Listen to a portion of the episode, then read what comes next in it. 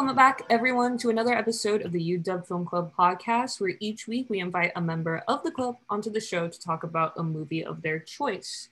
Whether that be good, bad, topically relevant, or anything in between, it's all up for the table. I'm your host, Cynthia Li, and joining me is Piper Coyner, Natalia Owen, and Stephanie Chuang as we continue our Miyazaki trilogy.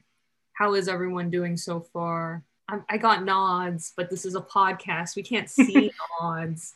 I'm done with class. I finished my last project yesterday. Ooh, Everything's good. great. Stephanie, I forgot to mention to you when I think it was on Friday. Were you still here on Friday? Yeah. I went on my run and I came back and I saw your dog just like looking out your balcony and it was so cute. Yeah she does that. your dog.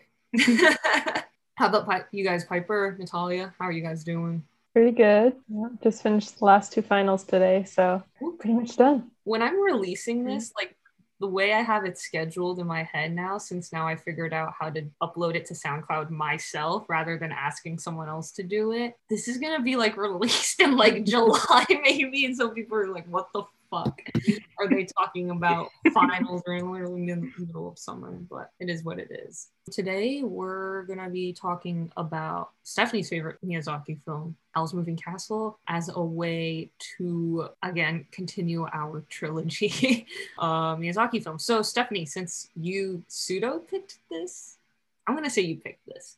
Do you want to give a quick synopsis? So, Howl's Moving Castle is about this. Uh, the main character's name is Sophie, and she's a milliner living in like a, a, a pseudo UK. I would probably say a pseudo Japanese UK. And at least it's, it's probably the UK in the book. I haven't read them. She is cursed by a witch to look old. She to look old and she runs into this wizard named Howl and his moving castle, and they sort of team up together. And there's also a big war going on in the background. And so they meet up and then they start working together. Howl's got some issues. They're running away from a couple evil evil spirits and stuff like that. And so they team up, they fight evil, and they fall in love. And yeah, it's good. Great synopsis, much briefer than mine last week. Last week was crazy um, in terms of my plot synopsis because I'm never short nor concise. But before we actually dive deeper into this film, Natalia, you didn't join us last week but you were the one that kind of again inspired this trilogy because like piper you've never seen a ghibli film before last week's but unfortunately you couldn't make it to the princess mononoke recording and then this week howl's moving castle so these are your first time seeing both of them right or any ghibli film Yeah, yeah, any Ghibli film. what was your first impressions that So, I mean, right off the bat, I liked Howl's Moving Castle better than Princess Mononoke. But I think just in general, like watching a Ghibli film for the first time, I was really unprepared, I think is the best word to use. Just because I thought, especially in the beginning sequences, it seemed like, particularly in Howl's Moving Castle, it at first it just reminded me of the really early Disney films. So I was like, oh, okay, pretty sure I know how this story structure works. I kind of know what's going to happen it's gonna you know play out for the next two hours one thing i was impressed by is the really great music throughout the film especially in this one i was like kind of just swaying like it was kind of ballroom and i just i just love that but um i mean besides the music the story itself kind of took a bunch of weird directions that i really wasn't prepared for and like interesting characters that i didn't even know what form they took, like if they were human or ghost or like some just evil force, but it still worked like worked really well and it didn't kind of halt the story's progress in any way. So I don't know. I really enjoyed them. I was really, really happily surprised.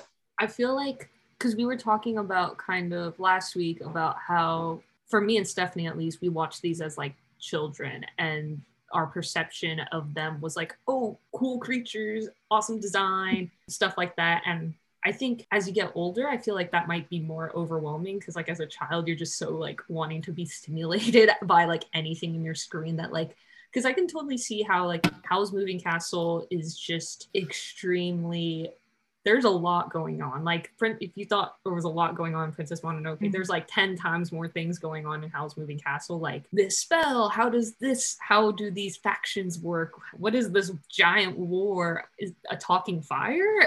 um, that kind of thing where it's like, but I think what's interesting about these movies, it's like, it's, or, or just animation in general is like, logic doesn't really, you can't be like grounded into logic in a way. I think what makes animation so interesting is just kind of how it uses abstraction to invoke abstract emotions that we always feel but are like hard Mhm. to pinpoint or like ground them in reality because they're so large and so overwhelming. So yeah, it's just interesting that you just brought up kind of how a little bit overwhelming it is because I mean that fucking castle is like animation like masterpiece. It's crazy. It's crazy. Did did they need to design it that way? Probably not. but unless it is that way in the book, because I keep forgetting this is do- adapted from a novel, but I've never read it. Has anyone read it? No. I'm getting shaking of heads. No. I should know. yeah, this is your favorite Ghibli. Yeah. Well, apparently, I was like, I was doing some background check, background research in prep for this podcast, and apparently, like, so there's the turnip, the scarecrow in the movie, right? Mhm. And apparently, the reason for the war is because, so he's a prince from like a neighboring kingdom, Mhm. and so the reason for the war is because he's missing, Yeah. Hmm. and they don't like make that clear in the movie. Yeah, I mean, I think we can start off with that immediately. I think there's a lot of things in Howl's Moving Castle that aren't necessarily clear. There's a lot, like, as we already said, it's kind of like it moves all over the place in terms of it's like it does not stop in It's really a way. quick. It's it's really quick and it's it's shorter than Princess Mononoke, which I found kind of fascinating because it's just like they're tackling like a they're not tackling a larger scope. I feel like Mononoke is like this big epic and it calls for that two hour and 20 minutes where like you don't feel like this is an epic the way that Princess Mononoke is. But they're they're tackling like more motion and more detail, like the city, like when you're introduced to the city, um, itself at the beginning. It's like crazy like how well it's designed with the different houses and then the, the trains. I love the trains. I don't know why i love the trains. Yeah, the detail is insane. yeah i think There's that's so the much one, happening. that's the one thing of these ghibli films. It's like they're incredibly intricate in their designs um in a way that like a lot of animation is not these days. But yeah to piper or natalia since this was your first time watching howl's moving castle i guess you kind of already mentioned it was a little overwhelming but like am i just projecting what you guys are saying or how did that kind of function into your experience with this particular film? Yeah so i just want to echo what natalia said earlier about it like never knowing what's going to happen. Like i feel like Mhm. when i watch disney and pixar movies I, I know the story structure. Like i'm i can kind of turn my brain off and i'm not as interested in them as i used to be you know when i was a kid. Like they just feel really like um formulaic. Uh-huh absolutely yeah but but like i just watched the raya and the last dragon over the weekend and it was really fun but it was like nowhere near as inventive to me as this Mhm. was. Like this felt totally new. I'd never seen this before. I was like interested in every single scene. I had no clue what was going to happen and i loved it. And it just like it made me feel just for like the briefest moment like you know a child again like there's something new to discover in the world and it was so lovely. Mhm. yeah i think i agree that this i liked this more than princess mononoke as well i wonder if that has to do with like it's set in the uk so it's like more familiar to me i don't know and it's like kind of Mhm. pseudo 19th century so it's like i've seen like victorian london so many times you know Mhm. but um i i loved it Yeah. Also, because everything's like happening so fast and there's so much going on, that kind of suspension of disbelief doesn't really take a lot because you don't really have time to think about the logic behind characters or different like plot twists. You know, she just became an old woman and then she just left on her own with some bread and cheese. But it's like, yeah, you kind of just get into kind of that dream-like rhythm and yeah it's pretty like i don't want this to sound cheesy or corny but like it's pretty magical the way you kind of just like slip into the movie I think if we're like when comparing to Mononoke, I think what appeals to I think better is not the best objective word to use, but what appeals to me more about Howl's Moving Castle is that I think there's definitely more of like a happy ending in Howl's Moving Castle. Like Princess Mononoke, the ending was like like it's very nuanced, it's well done, but you know, the forest burned down, the deer god's dead. Sad and the ironworks are gone. But in this one, it's like happy ending, and I I love the romance. Like I like like Howl and Sophie together. I'm like mm, I love it. I love that. And then I think the suspension of disbelief thing is a good point because I definitely um the char- the even the side characters in that movie like they're not surprised by magic. They're just like, "Oh, the witch and wizard? Yeah, tell me more." Like they're not like, "What?"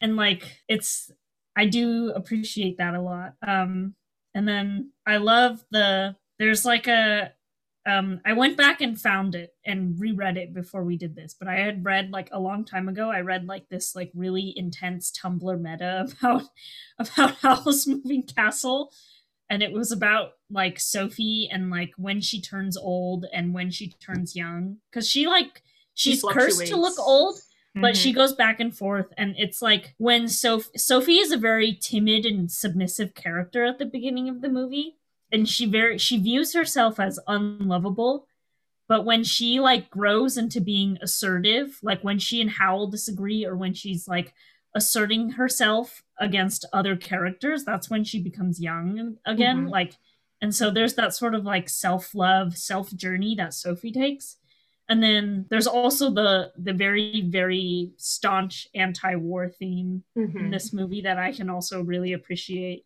because there's they're like oh um it's they're like battleships. And then Sophie's like are they ours or the enemies? And Howl's like doesn't matter. They're all sent to kill anyway. And then so just all that together it's pretty it's pretty soundtrack and there's love. I'm just like I love it so much. I think I wanted to like transition to the kind of the anti-war thing, but I couldn't figure out a good way to go about it. So I like froze my my brain froze for a bit.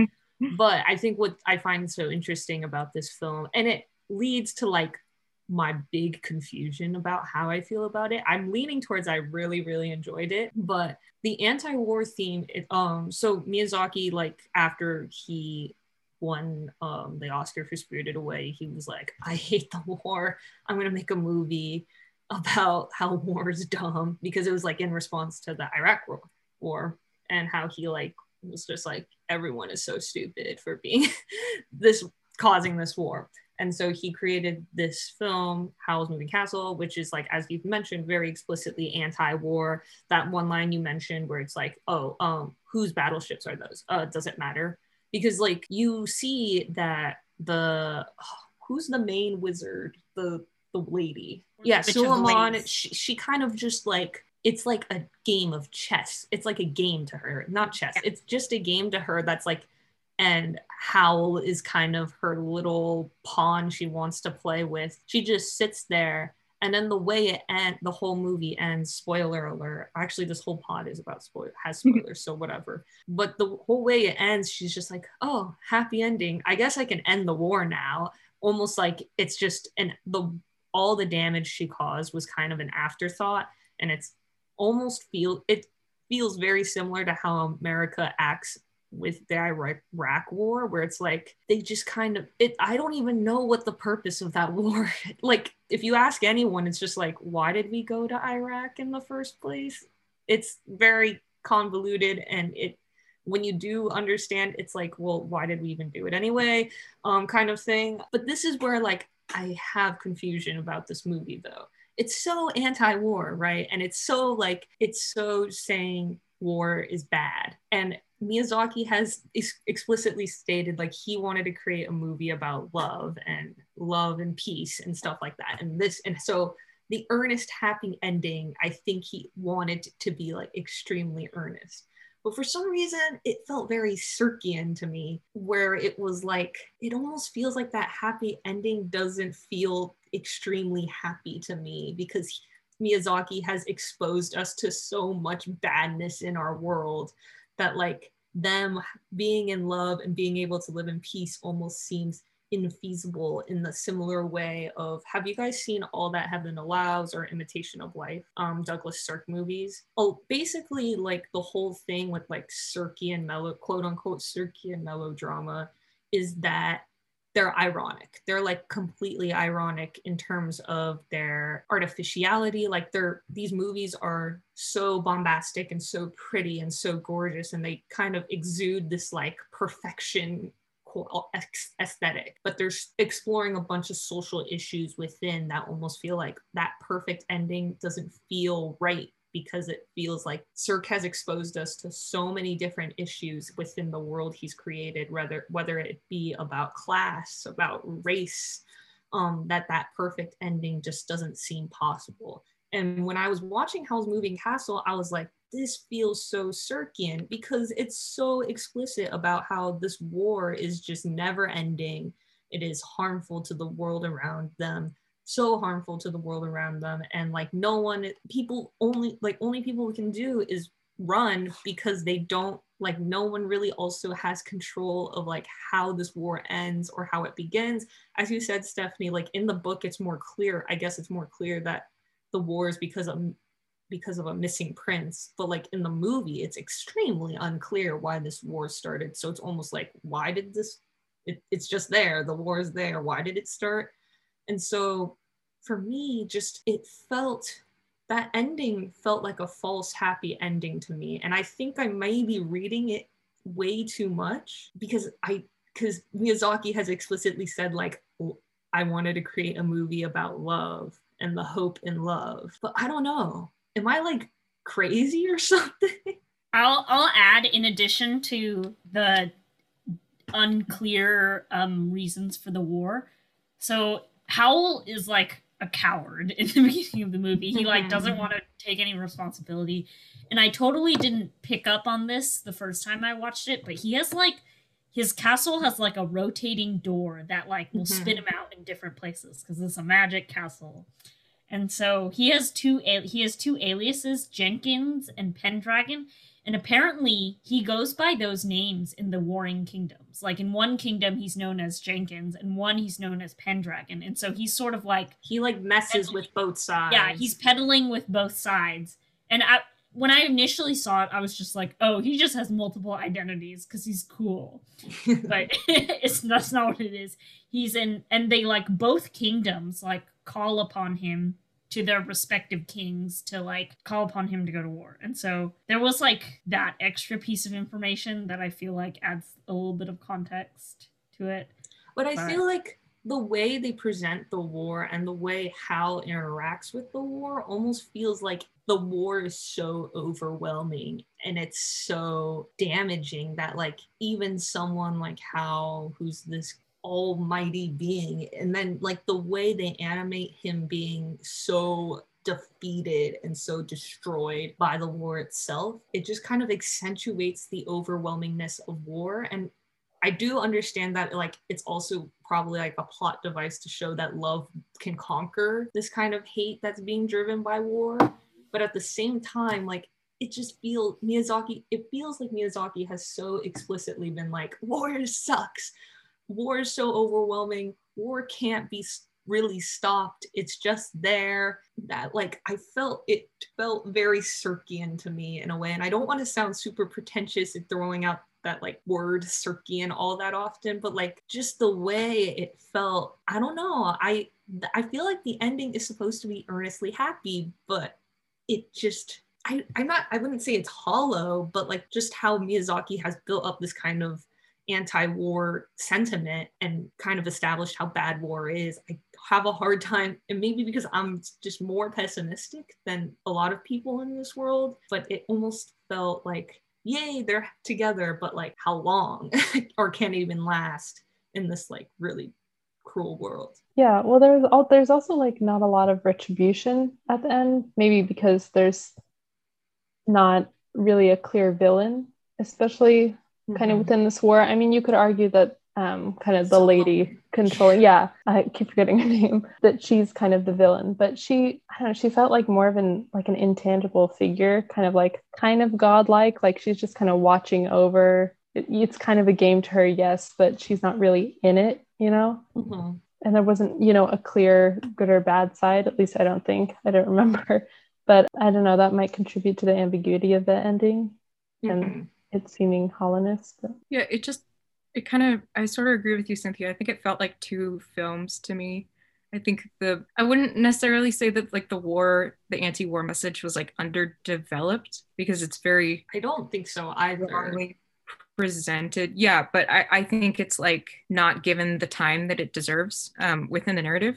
Like it just felt like there's like they're living in their happy little utopian bubble of the castle, and then there's like people being bombed all day in the UK, and uh, there's there's very little connection. I know Howl's is the connection between the two of them, but um, it was very easy to forget about the war. Um, But I think that also kind of adds on to this like weird class critique that's going on with this film as well. Like as you presented, it's like that castle, and then even the um, Suliman and that area, they're all kind of pristine. They're having fun on these jets, um, and then like the more working class area, like the ports and the where Sophie live lives, is getting bombed. I think is I think is just showing also like Miyazaki showing just another class critique in terms of like war doesn't affect upper class people the way it affects the lower class people. And as like we see like with Suliman, it's just like it's almost like a game to them, you know, um,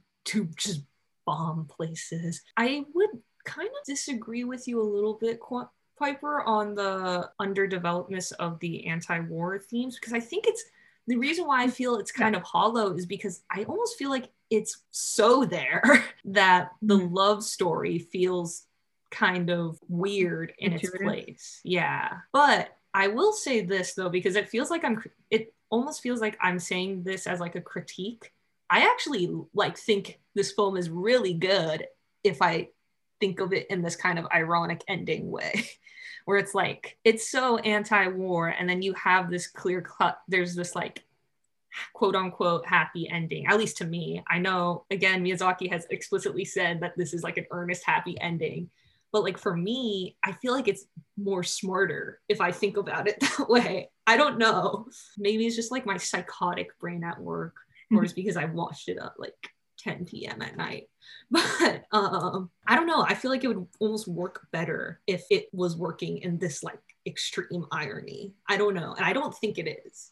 But yeah. Yeah, I guess it, it it almost feels like the love story and the war is hell are like irreconcilable within the plot. a little It feels like one one of them one of them has to be false in a way. Mhm. One of them has to be like ironic or or broken down in order, you know, they can't coexist, but they seemingly do. But what I love about like Miyazaki and Sirk stuff, like, because I keep comparing it to Sirk, is like there is that earnestness that like he wants you to believe in, you know? It's just like it's really hard for me personally. Where like Stephanie, you said you love the love story, right? You like love Howl and I Sophie getting together. I believe that love conquers all. I do. That's what I I, mean- come away with. I mean, but yeah, I think what I like about Miyazaki and Sirk is like they give you the space to think that way, you know? It's not bad to want to wish that love conquers all, but there's so many social issues in the world and it's really difficult to kind of I at least for me when I'm watching this film, it's like it's almost so difficult to kind of accept that. And I think this film is working on a weird wire balancing act of like does love conquer all or like is the world so fucked up because of all this war and i still like trying like having a hard time like establishing where i want to land on this whether it's deeply ironic or it's deeply sentimental and actually believes that love is the way it is. And i think miyazaki built yeah I, I keep saying this but miyazaki has said that like that's his intention. But i don't know. I just find my brain the whole time when I was watching, I was like, this feels like all that heaven allows in a weird way. And I was trying to like Google online if I was going insane. I was like, Sirk, Miyazaki, has anyone done like this comparison? And no one has done it. So I was like, okay, I'm maybe losing it. But I don't know. I think if it is more leaning towards that ironic thing, I would say this is a masterpiece. But I don't know. I, I this is like this podcast is kind of me trying to figure out my feelings. I wrote in my like Letterboxd review, Circuit question mark, get back to me. But yeah, um, I guess I've been rambling on for so long. So Stephanie or Natalia, do you guys have anything to say about the the anti-war themes and how it fits into this? I mean, it's a children's movie too, so yeah, I was just about to say I think I watching it, I guess I didn't view it as a children's movie. I was mm-hmm. like, oh, this is really good. I'm into it. but now that I'm kind of taking a step back, I realize, oh, this is probably meant for a younger audience. um, I think maybe that's why it works so well for kind of children and adults because it has kind of that initial layer of a love story kind of amidst all this conflict. But then when you kind of have, you know, maybe more understanding about um, kind of real world problems. Um, it's kind of an even more poignant film when you take the perspective that you were talking about, Cynthia, where it's more of an ironic ending rather than a pure love story. How about you, Stephanie? I know you're you're on the side of complete love conquers all. Like, what contributes to that more for you rather than kind of the anti-war thing that like is kind of clashing but kind of not? Um i don't really equate the happy ending with an absence of war or a or i know i did i did say earlier love conquers all but i don't i don't know that i necessarily equated the happy ending of the film with like a complete um ending of the war that goes on.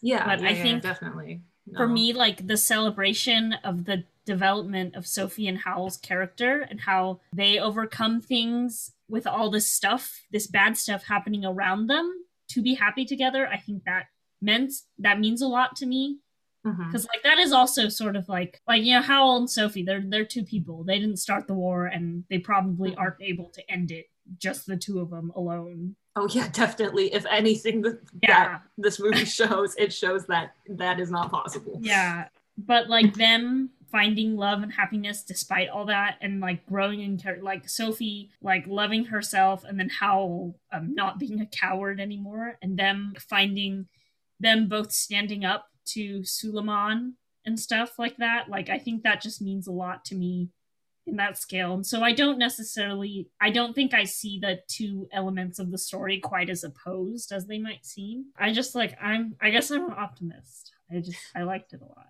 I mean, I think Miyazaki would agree with you, Stephanie, more than he would agree with me in terms of the ending or just I yeah, I wouldn't really say the war and like the love story are like uh, complete opposite ends, but it's just there is something I feel like to be said about kind of how much destruction is shown in this movie that it's so hard not to kind of be just such a Debbie Downer about the world. I was pretty I didn't remember this the first time I watched it, but I was pretty shocked by how much animation of just bombed villages there were in this movie. And I was like, Jesus Christ, like they're really emphasizing kind of the violence and destruction of war and how harmful that is to our world. And it, but it almost seems, it's, I mean, it's so pointless, but how, how does one stop this? It almost feels kind of impossible to stop these upper class people trying to play their games and at the same time also just being ignorant to the world around them. So I think for me personally, when I was watching this film, I think that's just stuck out to me like a million times more. And maybe I have to rewatch it without like my childhood lens because I remember as a child, my favorite thing was like the fire and the dog and and the cool magic and I, I, to- I mean, I totally bought the Sophie and Howl love story. Don't get me wrong, but like seeing it now i just i was just shocked by like how much violence this film shows and not in a good way not not like showing violence in not a good way it was beautiful but like you know what i mean i don't know about you stephanie like when you watched it as a kid were you i didn't see this one as a kid um, oh really i definitely okay, feel like i mean i don't like we're talking about violence but i i feel like i'm more shocked by prince the violence in Princess Mononoke. I don't know. The bombing the like the village bombing stuff I think is very powerful. Mm-hmm. And those think, images were crazy.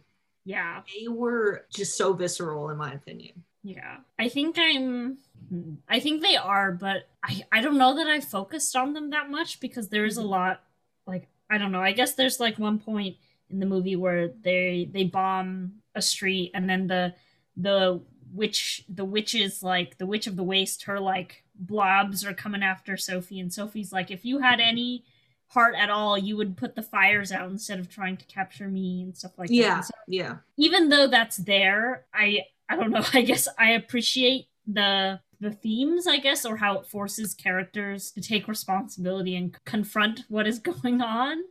Like without the war, it's the war is like a indirect facilitator of Howl and Sophie's development almost. Because if it wasn't there, like Howl wouldn't you know that kind of thing forces them to sort of it forces their arcs almost and yeah i don't i guess i just though i don't know. like know let's I- bomb a bunch of streets so these two can uh, You know, I'm sure come out of Miyazaki was shells. very angry when he was making this film. he was extremely angry about the war yeah. Maybe that's just what translated. I was I accepted it. I was like, yeah. But I think like there's always there's an inherent purity to Sophie's character that's there the whole time that doesn't necessarily grow. It's just that everyone else around her kind of just believes that they're kind of stuck in whatever state that they are. And there's this kind of purity within her that kind of drives the film forward. That's almost like Miyazaki saying, like, you know, there are people like this in the world that can elevate us beyond the tragedies of war. It's not necessarily that I mean, they definitely grow because of the war, which is like a weird thing to say, but I feel like there's always this inherent assuredness, or not assuredness, but this inherent goodness in Sophie that's blatant in, from the beginning of the film. And I feel like I think that's more than anything what Miyazaki's trying to say. It's not necessarily like they're coming out of their shells, but that there are people around there that do exist that can that have the empathy that the people who are starting the war don't have. And hopefully they kind of kind of rise up and take control and stop kind of these giant wars.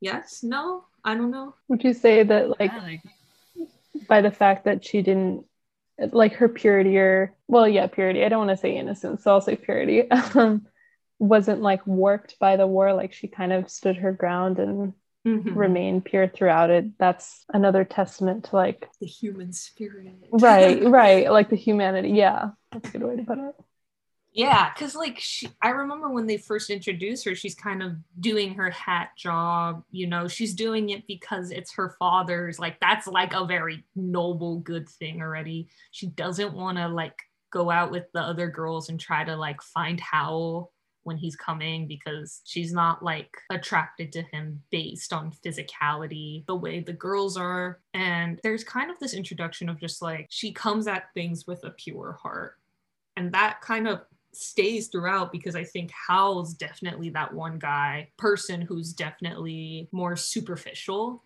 I, I would say. And she almost coaxed things out of him rather than the war. It's like them meeting each other helps them themselves develop. And then there's the war behind them going on. And also to kind of go on with Howl and um, Sophie's like characters, I think there's also this kind of interesting notion of beauty and age that's going on, um, and physicality and physical appearance, not physicality, physical appearance going on.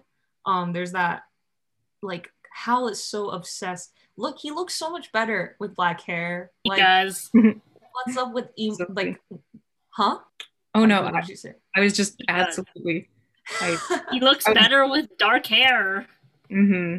Well, what And- Howl's freaking out about. Yeah, and he's like, there's that whole giant thing of him freaking out about his hair changing and his mm-hmm. physical, him losing his physical appearance, the blonde, edgy look that he has in the beginning of the film. And I mean, Sophie, Sophie saying her never being beautiful, I didn't buy, but whatever. On that, it's almost like the mm. internal self love that she doesn't possess for herself. That's kind of what I got away from her constantly saying she wasn't beautiful. But I think there's something interesting going on of as you said, Stephanie, like the character development almost is feels like them self-loving each other rather than them coming out of their shells in a way. It's like they always possessed beauty within themselves, and it was just more of them accepting it rather than relying on super the superficiality of the world around them. How kind of the upper class people are always in these poofy dresses and stuff, and kind of yeah, the superficiality within industrialization, kind of. I'll I'll read the I'll read the meta I found on Tumblr because this sums up what I think too. It's okay. I've been thinking about Howl's moving castle and how Sophie's curse is a physical symbol of her belief of be of being romantically unlovable, especially after growing up with beautiful, sought after women in her family. Howl tries to undo this curse the moment she steps into his castle, but he can't because Sophie doesn't want it to be broken. She gets close to breaking in the film when they're in the field. Sophie gets close to breaking the curse when they're when when they're in the field and she's happy. But when Howl calls her Howl calls her beautiful, it reminds her of like how she sees herself, mm-hmm. and so mm-hmm. she turns old again to reinforce her sense of self worth. And so again, we see Sophie turn young, like in her sleep and when she's asserting herself.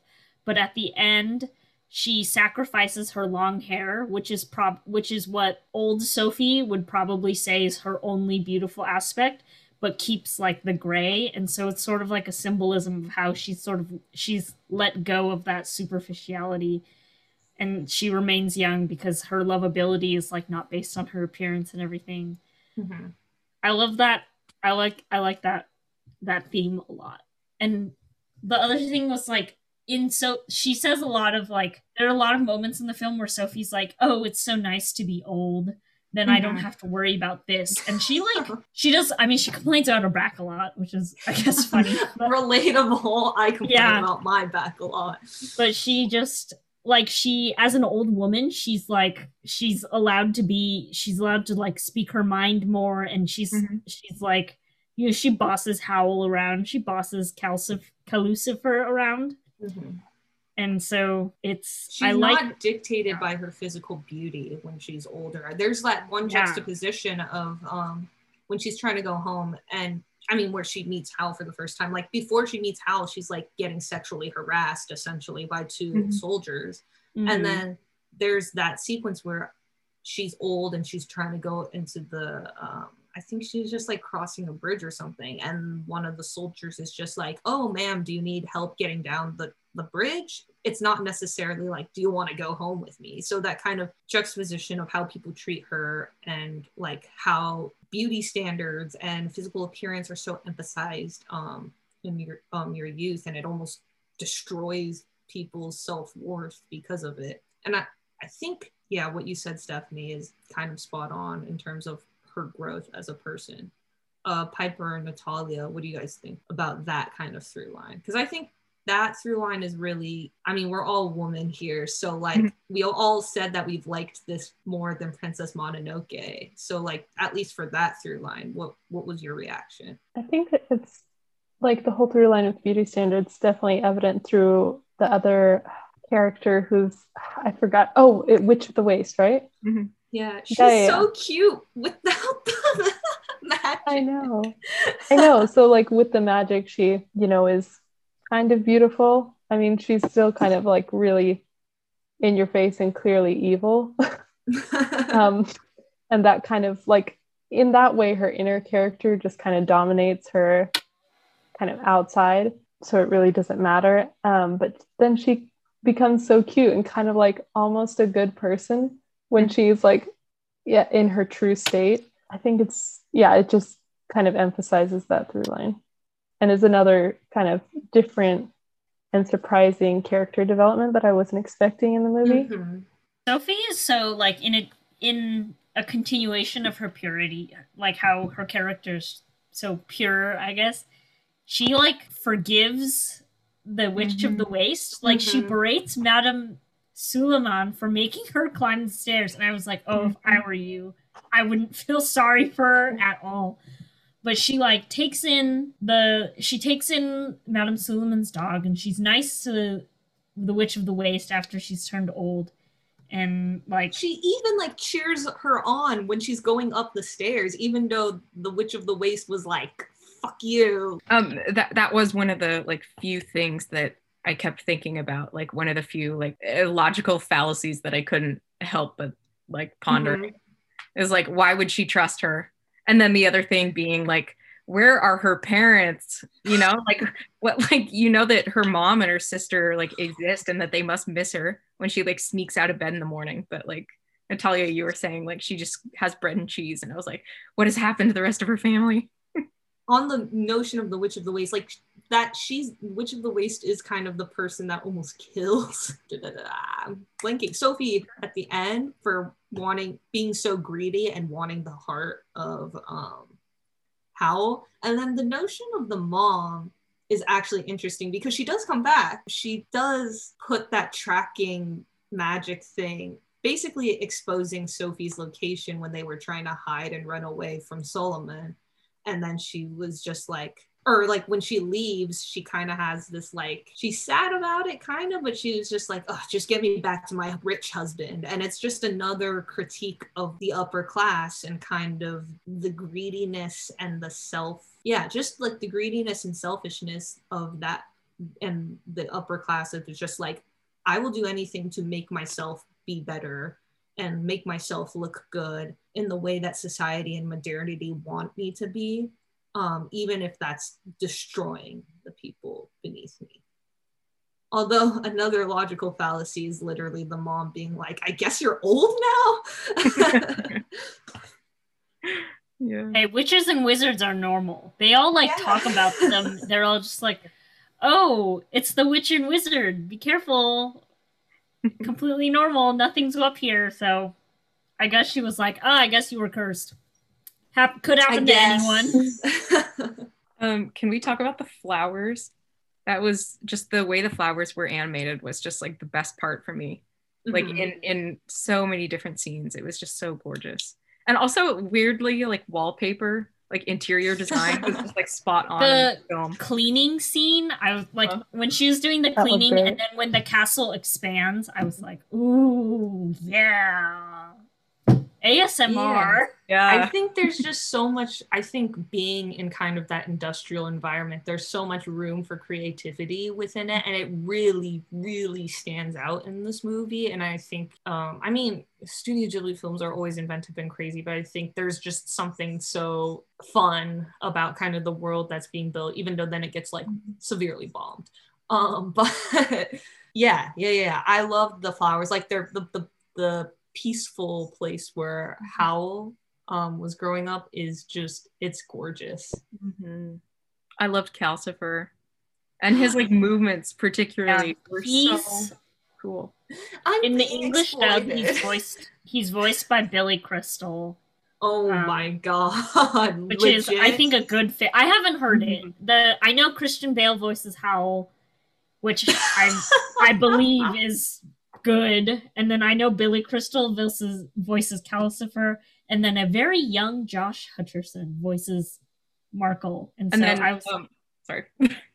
no keep going. No, I watched the English dub. It was insane. I knew Jean Simmons was was um, old Sophie.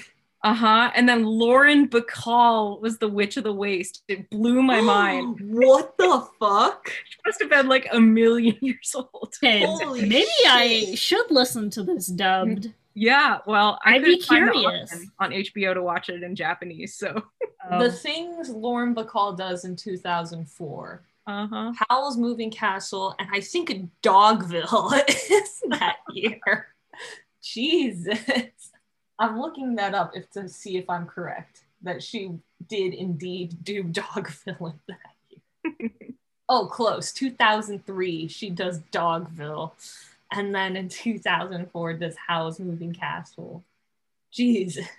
This lady does not stop. Wait, that's crazy. How does she sound? I didn't I didn't watch the English dub version. Um, kind of like an old smoker lady. I, I had no idea that it was her. I don't know. Oh, that's crazy. Okay, yeah, maybe I do have to watch the English dub Yeah. just for I think- Lauren Bacall. I think Billy Crystal was definitely the highlight though. Like Oh, Calcifer really? was just so great. Yeah. Yeah. Because Calcifer is like really like, I mean, I don't know these the Japanese voice actors, but he's even fun like Japanese dubbed as well. So it must be like because Billy Crystal is just out there Mhm, mhm. um in his personality. But yeah, I, I loved Calcifer. I loved at the beginning he's literally like, I'm being exploited. And I was like, what? I love when he eats. Um, like when Howl feeds him a bunch of eggs and bacon. Mm. So cute. I mean, yeah, I guess it just shows just how like creative and fun Ghibli is, is able to make things, but make it totally believable and like we're like one is having a good time while watching it, but also still being very, very poignant in what it wants to say. Um, I was gonna ask Natalia, what was your favorite part of it visually? Um, that wasn't Um, really smooth, oh. but we can just go and say I asked that. Like visually, I'd have to say probably, I mean, the same, the flowers and the fields and the lake, like just the shots of the water, it just seems so grand that you were, it almost like made it three dimensional. I mean, the detail in it was great, but I don't know. When I think of my favorite part, I just think of the dog. I love the dog. he had his own personality and Mhm. just great. His feet move so fast. like he can't get upstairs. I know. or get downstairs. I, I, I found the dog character like weird because he's supposed to be like a worker of Suliman and then just Mhm. kind of detaches from that that situation. Is it just to emphasize kind of Sophie's specialness or purity? Purity. I hate that word. God. Yeah, I think so. Okay. I mean, like at the end, doesn't he talk to Suliman through this like little The mirror, orb. magic mirror? And she like doesn't care that he switched sides. Like he's just a dog, you know. it's pretty cute. I mean, the nonchalantness of that of Suliman at the end of just being like, okay, I guess the war, I can end the war now, is kind of almost like, what the fuck? Doesn't she have like a big arboretum conservatory? Yeah, where she just Yeah. sits there the whole oh, time. was beautiful. Yeah, she's gorgeous, killing but- Yeah. okay. Is there anything else you guys wanted to talk about in terms of this movie? Anything I'm missing completely? Thank you for letting me ramble on for like 20 minutes about if this thing is ironic or not. Um, I very much appreciate it. I- was confused about like those two scenes in which like Howl's using his powers and then there's like they look like paper cutout figures and they're like dancing in a circle and there's like Hmm. rainbow shooting stars and sparks. I just was confused particularly about the people dancing in a circle. Do you guys have any I think it was at least they both show up when Suliman is chasing um Howl, right? Like explicitly chasing Howl. I just kind of assumed it was the magic of Suliman trying to trap Howl and capture him to fight for her side. Okay. I don't know, yeah. does anyone No- else? No, that makes sense because because it happens when um she puts like the witch of the waste in that one chair and then like takes Mhm. away all her beauty. So I thought you were talking about. Yeah. Yeah, but then it happens at the end too. Like there's the ring of figures. So yeah, that makes sense if it's Suliman's magic. I guess there's just I find her. I mean, her character is fascinating and just like how nonchalant. I've said that word like a million times, but like how much she just doesn't care. It's like she almost she only cares about like wanting Howl back rather than fighting a giant war between two countries. It's almost like the war is like an excuse for her just to mess with Howl rather than like um deal with politics or anything. And I think it's just like kind of an emphasis of like almost the uselessness of war in a way of like these people just don't they just do it, you know, and there's no reason, right or reason, right? Re- there's no reason for them to do it. Um, war for oil. Oh yeah, there's Yeah, no oil through line in this, no. Unless I'm missing something completely. we can just like combine Mononoke and Howl's Moving Castle. Then you can probably have an oil through line. Resource extraction. Yeah, resource extraction. That's super poignant. Fuck. Uh, uh, but yeah, does anyone have anything else they want to say about the movie? Stephanie, Natalia, or Piper. Good. It, movies that increase your unrealistic expectations mm-hmm. from them. This and 2005 Pride and Prejudice. Mm-hmm. Mm, yeah. It's like, yeah. where is my field of flowers? Where's my man who is going to make magically create a little hut for me in the in this giant peaceful area away from war and a magic house that lets me transport to anywhere I want. Okay. Oh, we might. You probably will want to cut this out. But a while back, there was this thing on Twitter. It was trending. This this hashtag was trending, and it was how I found the G spot. It was the hashtag. But since it was a hashtag and it was all smushed together, it looked like Howl found the G spot. and so people on Tumblr were like taking pictures of the hashtag, and then someone responded to it with the picture of Je- like Jessica Walters from Arrested Development, and it was just like good for Sophie. I'm keeping that in. Fuck, I'm not editing that out. Oh, it was so funny. I was like, good for Sophie. Yeah. That's all so great. okay, and with that, I feel like that is a um, a good t- indicator that we should probably stop talking because we've talked for a really long time. Um, but yeah, Howl's Moving Castle. Um, I think you guys have convinced me that I liked this a lot. Um, I'm just gonna go through with my ironic lens and be that weirdo who's galaxy braining movies because that is who I am in general. If you want more podcasts um, like this um, about Miyazaki or other filmmakers in general, um, you can check us out on SoundCloud, Spotify, Apple Podcasts, and Google Play. Um, we will be releasing new episodes every week in the summer. So check that out. Next week, we'll be talking about my favorite Ghibli film, Spirited Away, Miyazaki's magnum opus, in my opinion. Someone can fight me on that, although I don't think most people will. If you want more information about future meetings, podcasts, uh, reviews, you can get information at Film Club UW on our Instagram or Twitter, or UW Film Club on our Facebook. And yeah, as we mentioned, we're going to be talking about Spirited Away next week. But until then, hope you guys enjoyed the episode and talk to you guys next week. Bye.